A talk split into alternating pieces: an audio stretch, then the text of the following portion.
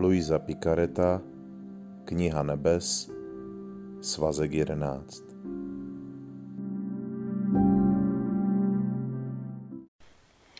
devátého května devatenáct set třináct.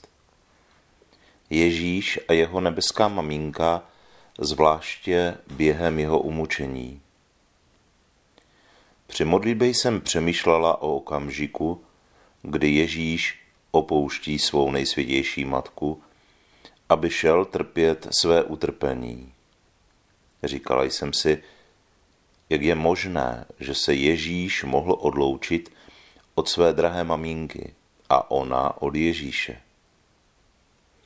Požehnaný Ježíš mi řekl: Má dcero, jistě by nemohlo dojít k odloučení mezi mnou a mou sladkou maminkou.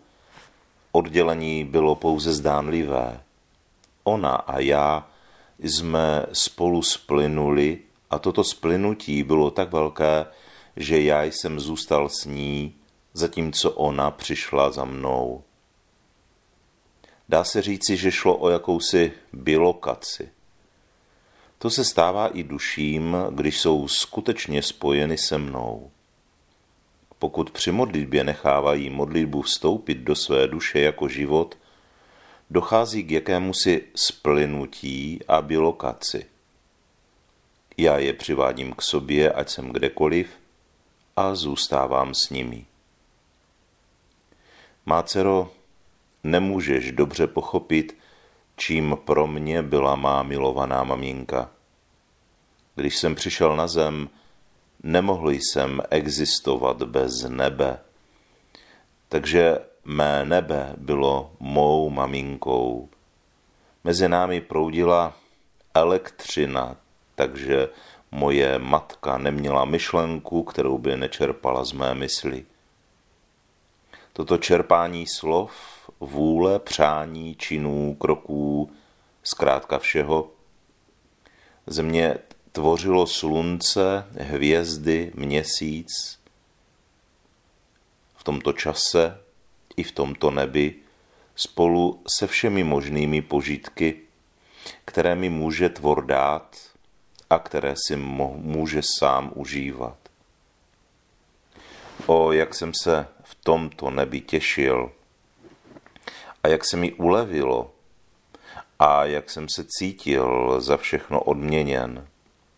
Dokonce i polibky, které mi moje matka dávala, v sobě zahrnovaly polibek celého lidstva a vraceli mi polibek všech tvorů. Všude jsem cítil svou sladkou maminku. Cítil jsem ji ve svém dechu, když byl namáhavý, uvolnila ho. Cítil jsem ji ve svém srdci, když bylo rozhořčené, ona ho osladila. Cítil jsem ji ve svém kroku, když byl unavený, dávala mi sílu a odpočinek. Kdo vypoví, jak moc jsem ji cítil ve své touze. Cítil jsem ji při každém bičování, při každém trnu, při každé ráně, při každé své kapce krve, všude, kde plnila svůj úřad pravé matky. Ach, kdyby mi duše oplácely, kdyby ze mě čerpali všechno, kolik nebes a matek bych měl na zemi. Velikonoční pondělí nám ukazuje dvě skupiny lidí, které, kteří jsou konfrontováni s prázdným hrobem. A jsou to ženy, které vlastně zjistí, že je hrob prázdný a běží zvěstovat učedníkům tuto situaci. A jsou to vojáci, kteří běží zvěstovat tuto skutečnost velekněžím. Přesto jako by mi tam někdo chyběl, někoho, koho bych tam čekal. Vy asi správně tušíte, že mi tam nějak chybí Maria. V celém tom příběhu, jako bychom ji tam těžko zahlédli, jako by byla někde skrytá. My se setkáváme s Marií podle tradice na křížové cestě, potom se s ní setkáváme pod křížem u hrobu a pak až někdy o letnicích. A jakoby z té scény zmizela, jakoby tam vůbec nebyla. Ta její nepřítomnost stojí za to, abychom nad ní trošku uvažovali. Kdybychom čekali, že ona je první, která bude u toho hrobu. Je tam sice řečeno, že ženy, ale kdyby tam byla Maria, myslím si, že by tam byla přímo jmenována. Jak to, že není u hrobu?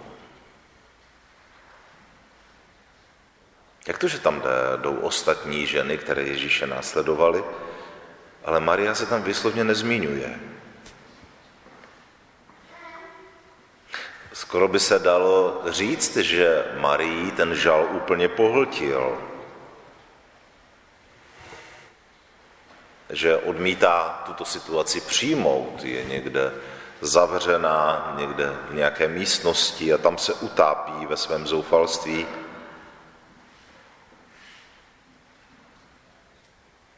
Ale cítíme, že to, to není Maria.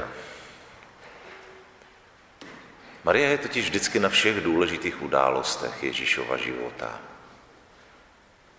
Ale je někde také i v pozadí. Maria není oddělena od Ježíše. Naopak je to ona, která je tou první a můžeme říct nejvěrnější Ježíšovou učednicí. Splynula s Ježíšem do slova a do písmene a zůstávala v něm a on zůstal v ní. Dalo by se říci, že jde o jakousi vzájemnou bilokaci.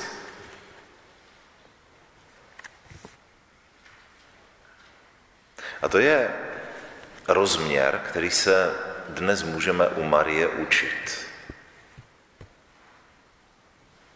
Pokud vstupujeme do modlitby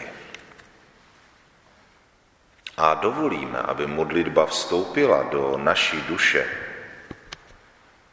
nejenom jako nějaká slova, nejenom jako zajímavý názor, nejenom nějaké, nějaká sázka do loterie, jestli to vyjde nebo nevyjde,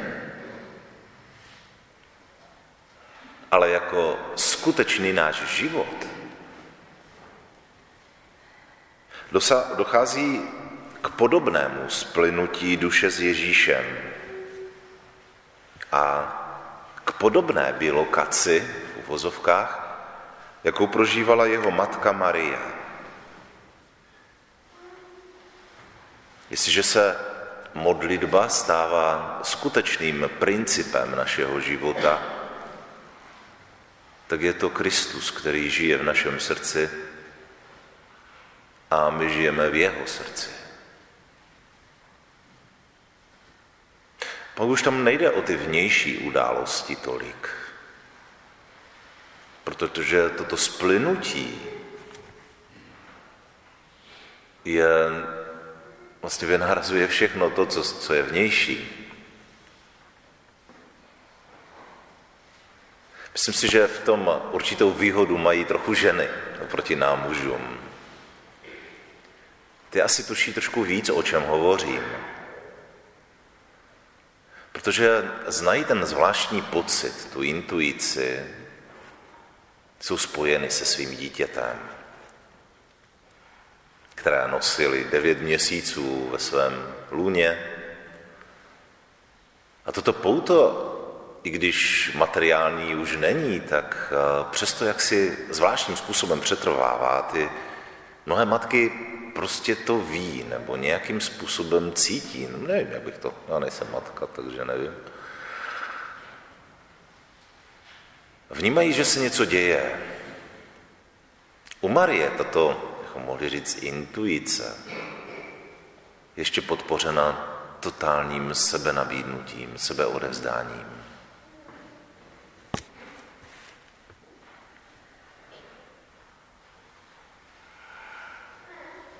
Ježíš nás, když jsme s ním takto propojeni, vede k sobě, ať už je kdekoliv. A zůstává s námi. Myslím si, že toto je dobré si trošku připomenout dnes. Není to v prvé řadě Ježíš, který by měl následovat naše kroky, ale jsme to my, kteří bychom měli přizpůsobovat svůj život Ježíšovým krokům. A kde najdu Ježíše? Kde najdu vzkříšeného Ježíše? Svatý Augustín nám pomáhá v tomto hledání velice krásně, když říká, že jaký byl blázen, to trošku budu parafrázovat, že hledal a volal všude po celém světě a pak zjistil, že přebývá v jeho srdci. V hloubce jeho srdce.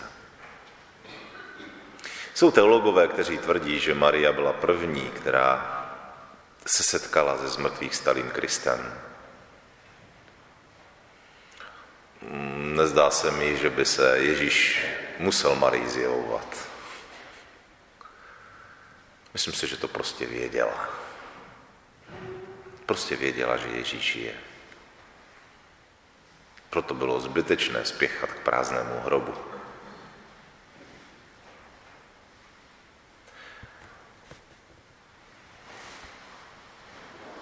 Bůh nás pak cítí jakoby ve svém vlastním dechu. A když Ježíš jde tou křížovou cestou a jeho dech je namáhavý, je to právě ta, tato duše, která je s ním v modlitbě spojena, která jakoby dává nový kyslík do jeho plic. Bůh nás nese ve svém srdci, které je strápené a zlomené, uražené, odhozené, opomenuté, toliká lidskou lhostejností, zlobou, nenávistí, rozdělením.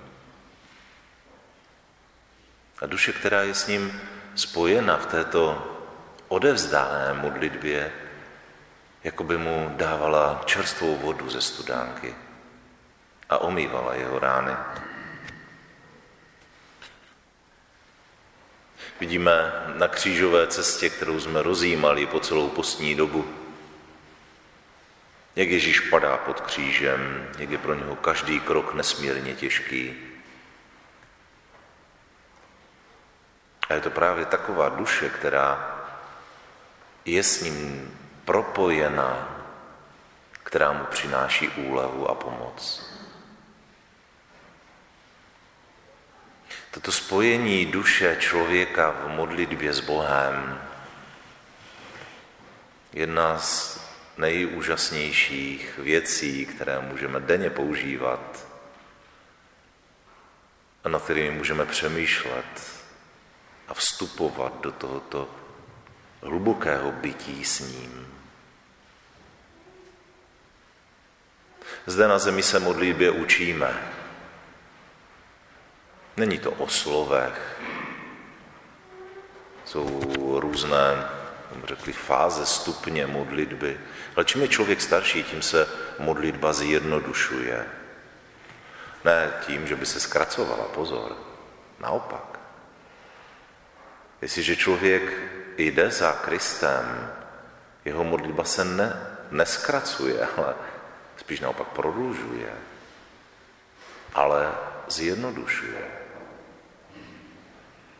Nejprve člověk hledá různé modlitbičky, které by dobře nebo ještě lépe vyjádřily danou situaci. Potom objeví písmo a objeví skutečnost, že Bůh promlouvá k jeho srdci skrze slova písma, až dojde k tomu, že objeví Boha ve svém srdci a nemusí už nic říkat. Už prostě s ním tam je. A to je to ta jednoduchá modlitba. Modlitba, která už nepotřebuje slova. Modlitba spojení. A o této modlitbě Ježíš hovoří, nebo hovoří písmo. Tato modlitba nás s Bohem sjednocuje. Kež tedy je pro nás Maria tou učitelkou modlitby, když třeba bereme do ruky růženec. Ať nás učí této hluboké modlitbě bytí, této jednoduché modlitbě být s ním. V každé myšlence, pohledu, v každém slově, v každém kroku, v každém úderu srdce, v každém nádechu a výdechu. Abychom se svatým Pavlem mohli také říct, už nežijí já, ale žije ve mně Kristus. Toto je z mrtvých vstání. Ano, Ježíš vstal z mrtvých před dvěma tisíci let, ale vstane z mrtvých také v roce dva tisíce dvacet dva. To záleží na každém z nás. Amen.